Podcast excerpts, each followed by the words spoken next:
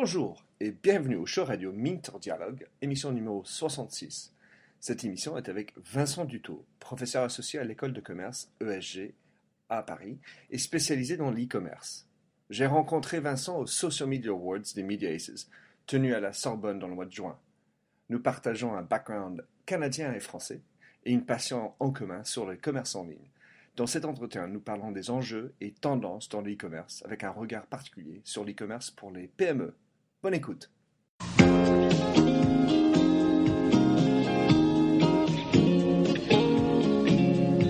Allô, bonjour et bienvenue sur l'émission radio téléchargeable Minter Dialogue où on parle des marques, de l'Internet et les nouvelles technologies. Je suis Minter Dial, votre compère pour cette émission radio téléchargeable, autrement dit un podcast. Je suis auteur du blog minterdial.fr où vous trouverez les show notes pour l'entretien qui suit, avec l'ensemble des sites et des liens cités dans l'émission. Si vous lisez anglais, j'ai également mon blog en anglais, themindset.com, T-H-E-M-Y-N-D-S-E-T. Plongeons alors dans cette nouvelle émission de Minter Dialogue. Bonjour et bienvenue au show radio Minter Dialogue. Ce matin, belle matinée euh, de juillet, je suis avec un homme qui a double nationalité comme moi, enfin, notre pays, mais vous verrez. Euh, c'est similaire. Il s'appelle Vincent Dutot, qui est professeur associé à l'ESG. ESG. Je l'ai rencontré lors d'une conférence euh, Media avec mes amis Yann Gourvenek et Hervé Kabla. Et euh, Vincent est un spécialiste dans l'e-commerce, un sujet qui nous touche à peu près tous. Alors Vincent, est-ce que tu peux m'expliquer plus largement ce que tu fais euh, et qui tu es? Eh ben oui, alors euh, bonjour euh, tout d'abord. Euh, Qui je suis? Eh ben, Comme tu l'as dit, je suis un professeur à l'ESG Management School, qui est une école de commerce française, et je suis en charge d'animer tous les cours qui traitent du e-commerce pour des quatrième et cinquième années, donc des étudiants de master. Alors, euh, donc, euh, avant d'être professeur, tu as un parcours euh, canadien. Explique-nous un tout petit peu euh, ce que tu as fait au Canada euh, avec les Canadiens. Eh ben écoute, euh, oui, donc j'ai euh, grandi en France et puis je suis parti, euh, j'avais 20, 21 ans pour faire mon MBA et mon PhD donc à l'université Laval qui est à Québec, donc euh, la patrie francophone sur un bout de continent anglophone. On comprend. Ben, J'y ai vécu également trois ans, donc euh, on partage cela, un grand amour de, de Montréal et, et au passage bonjour aux amis là-bas. Euh, donc explique-nous, tu es en train d'écrire une thèse. Alors c'est quoi ta thèse? Non, ma thèse est finie. Alors le, ouais, le doctorat était fini il y a, il y a- il y a un peu plus d'un an et maintenant ça traitait sur le- les PME, donc les petites structures et comment elles investissaient dans tout ce qui est outils euh, technologiques. Et ça peut aller de partir sur le web, donc créer un site web, faire du commerce, vendre en ligne, à des choses un peu plus techniques, mais installer des gros systèmes. Mais c'est pas le, le sujet, je pense aujourd'hui. Surtout pas pour les PME, en tout cas, enfin, parler des grands, grandes pla- plateformes techniques. Mais en fait, donc au- aujourd'hui, on dit en France qu'il y a à peu près 100 000 euh, sites e-commerce. Tout le monde se dit c'est le Valhalla euh, pour aller chercher euh, la rentabilité, les, ventes de plus. Explique-nous euh, ton point de vue sur l'intérêt et le bien fondé de cette idée. Ben, je suis assez d'accord avec toi. On est rendu à un moment où euh, ne pas être sur le web, il y a quelques années, être sur le web c'est un avantage concurrentiel. Maintenant, ne pas y être, c'est un désavantage. Donc tout le monde part dessus. Euh, après, avec plus ou moins de succès, il y en a qui vont faire une plateforme assez complète, on vend, on peut poster des photos, et d'autres qui se lancent bah, parce que tout le monde y est. Et donc c'est un peu problématique parce qu'on manque encore des fois pour les petites structures de véritables réalisations et de gros succès. Si, on, si tu es face à un patron de PME, on va dire un, un- plutôt un M qu'un tout petit, mais euh, quelles sont les consignes que tu dois lui donner en disant ben, est-ce que je devrais aller? Écoute Vincent, je pense vraiment qu'il faudrait que je me lance. Qu'est-ce que je devrais faire pour que ça marche? Eh ben, un, euh, business model. Réfléchis bien à pourquoi tu vas sur le web. Euh, si tu y vas juste pour faire comme tous les autres et dire oh bah regarde c'est bien, c'est pas la bonne façon de faire. Ta boutique, quand tu quittes à 17h, elle ferme. Ton site web, il fonctionne encore jusqu'à 8h du matin quand tu arrives. Donc si t'as pas les ressources, si t'as pas la perspective web, tu vends pas de la même manière, tu affiches pas de la même manière, il y a de grandes chances que tu ailles dans le mur. Alors, euh, donc, on va parler de, business model. Euh, je suis, donc, je vends des, affaires dans une boutique. Euh, quels sont les meilleurs modèles selon toi? Si tu regardes ce qui se passe sur la France, ce qui marche. Je dirais qu'un, euh, avant de parler de- d'exemple de, business model, il y a un truc qui est vraiment essentiel, c'est ta proposition de valeur. Qu'est-ce qui te différencie des autres?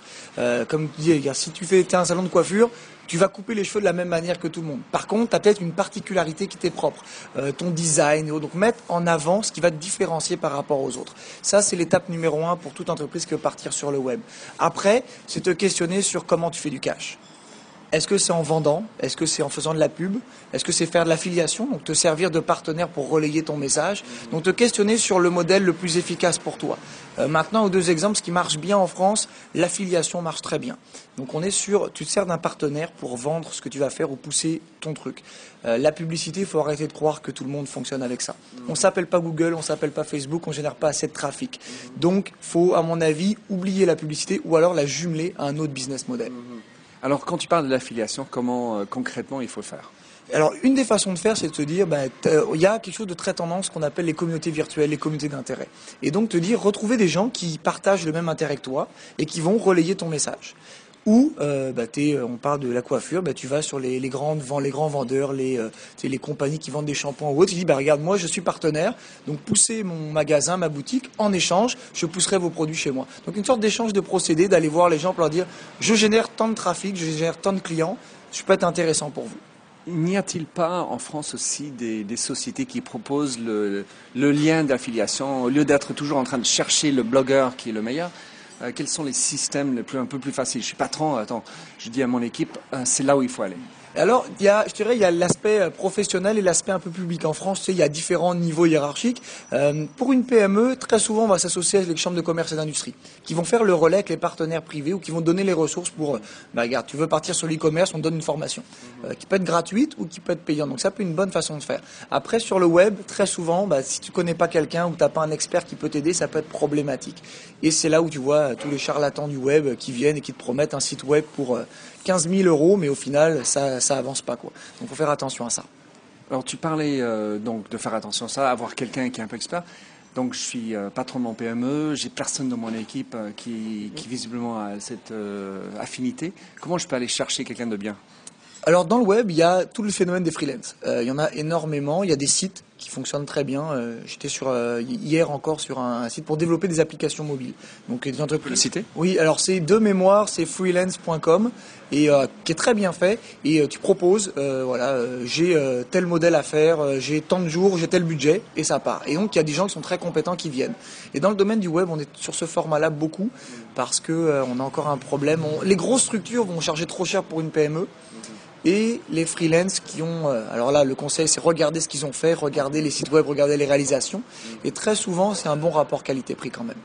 Parce qu'en fait, au moins, il y a un, un, problème de budget, mais il y a aussi un problème de talent, de repérer des gens qui ont, comme tu dis, fait euh, et ont fait preuve de succès parce qu'on est quand même encore un peu jeune. Oui, ah oui, puis regarde, une PME qui part sur le web, elle a peur, de toute manière, parce qu'elle s'est dit, j'ai plus de chances de me rater que de réussir. Et euh, voilà, trouver la bonne personne, c'est très compliqué. Et c'est pour ça que très souvent, le premier mandat que vous donnez à quelqu'un, faites un petit truc, faites un test. Faites-lui créer votre page Facebook, euh, votre compte sur Twitter ou sur YouTube. Le site web, ou, ou acheter un template. Tu peux, il y a des templates gratuits sur le web. Euh, vous pouvez déjà avoir qui sont euh, à coder. Il n'y a même pas besoin de programmer pour le faire. Mm -hmm. Ça peut déjà donner une première étape sur euh, comment se lancer sur le web. Bah, alors, si je prends ton, ton raisonnement, euh, je, fais le template. Combien c'est facile de le basculer sur un site à moi C'est-à-dire rattrapage des métriques, euh, passation euh, CRM, etc. Alors ça, entre le moment de la création du site web et après le passer sur tes systèmes, là, ça prend un expert. Ça prend un mec qui bidouille un petit peu. Par contre, faire un site web et faire une première version d'un site web, moi j'en ai encore fait un pour l'école, ça te prend une heure, quoi. Et en achetant le template, quelqu'un qui n'est pas forcément euh, très bon peut quand même le faire. Il y a des zones prédéfinies, tu peux mettre des images, donc ça se fait assez rapidement. Maintenant, c'est sûr que si on veut un site de qualité, faut y mettre le prix. Et le prix, c'est pas si excessif que ça. Pour une PME, un site web entre 1000 et 5000 euros, tu as déjà quelque chose qui fait très bien. Et moi, j'en ai fait pour moins que ça. Euh, et tu peux après partir dans des délires complets. Euh, je sais pas si tu as vu l'exemple de France.fr, www.france.fr il y a quelques années, qui a coûté un million d'euros et qui a tenu 45 secondes parce que voilà, ils n'avaient pas prévu qu'il y ait beaucoup de visites sur un site web, donc des choses comme ça, et pour représenter la France. Donc euh, c'est pas parce qu'on est petit qu'on a moins de chance. Au contraire, on va faire plus attention au budget qu'on a, et je suis persuadé qu'on a des sites de meilleure qualité pour les petites structures, parce qu'elles sont beaucoup plus attentives aux moindres détails. Alors dans, les frais qu'on a, il y a, le, site, mais surtout il y a des choses comme le service à la clientèle, les 24 heures, parce que ça, ça continue à vivre. Comment est-ce qu'on peut mieux, au mieux gérer cela? C'est vrai, il y a tout l'aspect, après une fois que tu le site, de la maintenance. Et après, tous les liens avec les entreprises. Euh, je dirais qu'une PME, très souvent, elle ne pense pas à tout ça. Et ce qu'on appelle d'un point de vue théorique, et c'est le seul moment de théorie que je mettrais dans l'entrevue, c'est le TCO, le Total Cost of Ownership. Donc le coût total de possession quand tu investis dans une technologie de l'information, quelle qu'elle soit. Et une PME, elle va penser à créer le site web, mais pas engager quelqu'un pour assurer la maintenance. Pas à changer son téléphone, son horaire, et même l'optique numéro un, c'est faire changer ses prix. Si tu commences à partir à l'international et à vendre tes produits via un site web, tu ne peux pas le facturer la même chose. On sait que sur le web, quand tu lances quelque chose, tu vas normalement facturer 15% moins cher en moyenne. C'est comme c'est pour ça que tu attires et comme ça que tu attires tes consommateurs sur le web. Mais il faut que derrière, tu récupères ça sur tes coûts. Et une PME, elle pense pas toujours tout le temps à ça, parce que l'optique, je suis déjà sur le web, je suis déjà content, mais on pense pas au coût de transport, au coût avec la poste, à tous ces coûts-là qu'il va falloir répercuter à un moment ou à un autre sur tes consommateurs. Oui, pour ne pas parler de, ressources euh, de service à la clientèle. Alors, moins 15%, est-ce que ça veut dire que je dois afficher des prix moins 15 en, enfin, prix euh, brut, ou est-ce que je le mets le même prix, mais je vais compter toujours à donner moins 15 en total? Alors dans les faits, ce qui se fait sur le web, très souvent les prix sont affichés plus bas. Euh, directement. Et après, bah, pourquoi on peut arriver à ça? C'est parce que normalement, tu as moins de ressources, tu n'as pas de locaux, euh, tu as ton produit, euh, il est dans ton stock normalement, simplement c'est un autre canal de vente. Donc tu peux te permettre de vendre 15% moins cher. Par contre, ça se fait comme ça. Après, quand tu as normalement fidélisé ta clientèle, tu peux commencer à arrimer ton prix par rapport à ton prix réel que tu peux avoir en boutique ou sur d'autres canaux. Mais au départ, tu l'affiches à ce tarif-là. C'est comme ça qu'il va drainer du trafic sur ton site web. Alors, je suis patron de PME, je cherche un chiffre. Euh, quel type de chiffre puis-je imaginer additionner sur mon, sur mon chiffre d'affaires et quelle rentabilité ça mène alors ça c'est une très bonne question. C'est vrai que j'ai des chiffres, ça peut être dur. Par contre, il y a des tendances. C'est sûr quand tu ouvres un nouveau canal, la peur du, patron de PME, c'est la cannibalisation. Est-ce que ça va pas me coûter des ventes sur mes canaux traditionnels? Dans les faits, non. On s'aperçoit que sur le web, tu arrives à atteindre une nouvelle clientèle ou à fidéliser la clientèle que tu avais déjà. Donc normalement, ils vont doubler ou tripler leurs ventes. Euh, on a vu sur le web, quand tu as une première expérience, dans les deux mois qui suivent, tu vas renouveler l'achat. Donc c'est quand même assez intéressant. Maintenant, en termes de chiffres, sur les PME que j'ai pu analyser moi dans ma thèse et en France, quand elles partent sur le web, elles constatent dans les six mois une augmentation de 8 à 12 de leur chiffre d'affaires ce qui est quand même déjà assez important pour une PME. Après, au niveau de la rentabilité, là, les chiffres sont un peu plus difficiles à obtenir, mais on sait quand on investit dans une technologie de l'information, le retour sur investissement avant deux ou trois ans, c'est toujours complexe à évaluer. Par contre, euh, tu as plus de visibilité, tu as plus d'attention sur ta marque, tu vas générer probablement un buzz positif. Donc normalement, on, on pense que c'est positif, mais avant un, deux ou trois ans, c'est plus, plus difficile à matérialiser pour une PME. Tu me fais rien parce que euh, sourire peut-être plutôt. Euh, c'est que euh, la rentabilité, c'est quand même un peu le nerf de la guerre.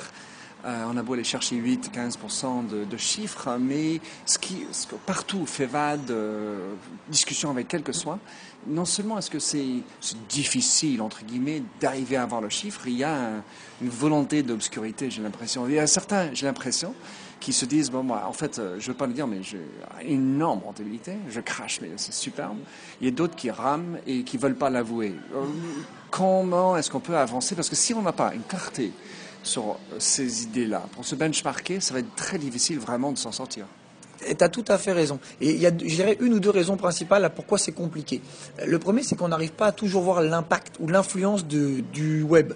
Euh, parce que tu peux très bien dire, bah oui, je suis allé voir ton site web, mais après je me suis baladé en boutique, c'est ça qui a généré ma vente. Ou à l'inverse, euh, te dire j'ai magasiné en ligne d'abord avant sur différents trucs et après je suis allé en boutique. Donc on n'est pas capable de savoir l'influence directe. Et tu as une vidéo sur YouTube par exemple, bah, est-ce que ça vient influencer tout de suite dans six mois ou dans cinq ans?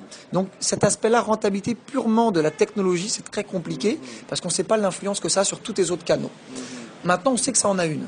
Et je suis un mec qui travaille là-dedans, je ne vais pas dire que ça en a pas, ce serait un peu dommage. On sait qu'il y en a une. Et c'est pour ça que des fois, le ROI va changer pour ce qu'on appelle en France, et je commence à un peu en parler, le ROA, pour le Return on Attention, et pas sur les assets. Donc on est vraiment sûr, est-ce que j'ai créé un buzz par rapport à la vidéo, mon site web, la marque que je développe? Et ça, ça se matérialise par est-ce qu'on parle de moi? Est-ce qu'il y a des commentaires positifs ou négatifs? Est-ce que je suis relayé par mon message? Et ça, c'est une autre manière de mesurer l'influence positive ou la possible rentabilité d'un message que tu vas voir sur le web. Alors pour ça, il faut avoir des, outils qui permettent de relier celui qui est allé en boutique, qui est allé sur le YouTube, qui est allé sur Facebook et qui enfin est allé sur le site e-commerce pour faire l'achat. Comment on Alors, bah, tu as la méthode traditionnelle. Tu lui demandes quand il va acheter en boutique ou quand il achète sur le web, en disant bah, quel était votre premier point de contact avec la compagnie? Est-ce que c'est euh, le QR code que tu avais, que tu as flashé? Est-ce que c'est euh, j'ai vu une vidéo, j'ai vu un lien, une publicité? Donc ça, tu peux lui demander. Après, quand tu es sur le web, tu peux le traquer complètement. Des outils, quand tu arrives sur le site web, tu es capable de voir d'où il est venu avant, qu'est-ce qu'il a la navigation, est-ce qu'il a finalisé ton, finalisé ton processus d'achat. Comment faire euh, Si je suis patron, je connais pas ça, comment faire en fait? Alors, bah, tu es Google, qui j'aime pourtant pas tout le temps, mais voilà, l'outil de Google, euh, Google Analytics, c'est très bon et c'est gratuit. Alors c'est sûr qu'après, quand tu achètes des mots-clés, tu le payes. Et pour un patron de PME, bah, les formations Google sont gratuites. Sur Paris, par exemple, ils en donnent, je pense, deux ou trois par mois. Euh, on peut y aller, c'est gratuit, c'est normal. Google, il sait très bien qu'une fois que tu as pris la formation, tu vas utiliser le produit et le faire. Et comment je fais pour euh, m'inscrire Là, c'est sur Internet, recherche dans Google les formations dans Paris. Vous avez juste à vous inscrire. Et euh, je pense, de mémoire, c'est une ou deux par mois minimum qu'ils organisent sur Paris. Et c'est bien. Moi, mes élèves, je, les invite à y aller assez régulièrement. Moi, j'en ai fait une il y a quelques années pour voir un petit peu. Il faudrait retourner avec toutes les nouvelles mises à jour du, du produit. Mais c'est bien, c'est bien fait. Et ça peut déjà te donner une façon de faire euh, pour optimiser ta présence sur le web. Écoute, Vincent, excellent. J'adore. Euh, c'est très très concret. Et, on fait un beau tour là. Donc euh, pour quelqu'un qui voudrait te suivre, euh, connaître un peu plus sur ce que tu fais, est-ce que tu peux nous donner quelques détails? Ah et pour un autre truc que j'aime beaucoup, donne-nous euh, une de tes, ressources sympathiques que tu aimes pour te référer, enfin comme référence pour te renseigner sur ce qui se passe. Alors moi bah, je pense que rien de nouveau, c'est wired.com. C'est un voilà un, site web avec toutes les nouvelles tendances web et techno un peu, il y a tout là-dessus. Euh, moi, c'est un, un, journal, j'ai rencontré le, rédacteur en chef de ce journal il y a quelques années, comme ça, dans une conférence, je m'attendais pas à le voir, c'est, euh, voilà, moi je suis un fan fini de ce site-là, euh, vraiment. Après, bah, pour me suivre, j'ai, je vais me recréer un site web cet été, donc je te tiendrai au courant à ce moment-là, mais sinon, ouais, sur Google, Vincent Duto, j'ai quelques publications, je vais sur e-commerce magazine où je suis un expert pour eux, donc j'ai trois, quatre posts par année, j'en ai deux que j'ai fait il y a peu de temps, un sur les applications mobiles et un justement sur le ROI ou le ROA pour euh, la présence sur les réseaux sociaux. Comment tu mesures ça? Et puis après, bah, sur LinkedIn, euh, je suis trouvable euh, avec grande facilité. Bah, évidemment, je mettrai tout ça dans les show notes. Il me reste à te remercier, Vincent, pour cet entretien et au plaisir de te suivre et bonne chance pour la création de ton nouveau site. Merci beaucoup, merci à toi, puis au plaisir. Alors, merci de nous avoir rejoints pour cette émission de Minter Dialogue en français. Vous trouverez les show notes sur minterdial.fr. Vous pouvez également vous souscrire à mon show Minter Dialogue en français sur iTunes, où vous trouverez d'autres émissions dans cette série d'entretiens d'hommes et de femmes de l'Internet en France, dont des personnages comme Cédric Georgie de TechCrunch, Vincent Ducré, conseiller Internet au gouvernement, Jacques Lorme de Laura Merlin ou encore Anne-Sophie Baudry, désormais chez Facebook. Sinon, vous pouvez me retrouver sur mon site anglophone themindset.com, T-H-E-M-Y-N-D-S-E-T, où la marque se rend personnelle, où j'écris sur les enjeux des marques et le marketing digital. Vous pouvez également souscrire à mon newsletter anglophone sur The Mindset ou bien me suivre sur Twitter, MDIAL. Faites du podcasting, c'est une nouvelle forme de consommation de médias. C'est pratique, c'est mobile. S'il vous plaît, partagez ou tweetez si cette émission vous a plu. Bonne continuation, où que vous soyez.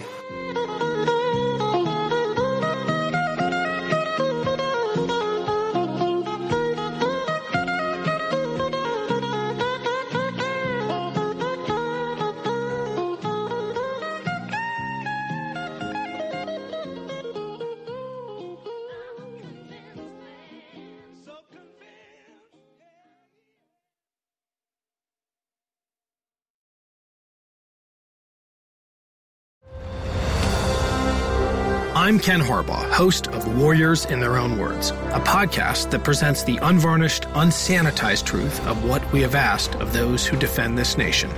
As a country, we need these stories more than ever. Stories from Americans who have borne the battle, including 30 year old remastered interviews with veterans from World War I recounting their time in the trenches of Europe and with veterans from World War II, Korea, Vietnam, and from our most recent conflicts in Iraq, Afghanistan, and other battlefields Americans may never have heard of. Hear their stories by listening to Warriors in Their Own Words wherever you find podcasts.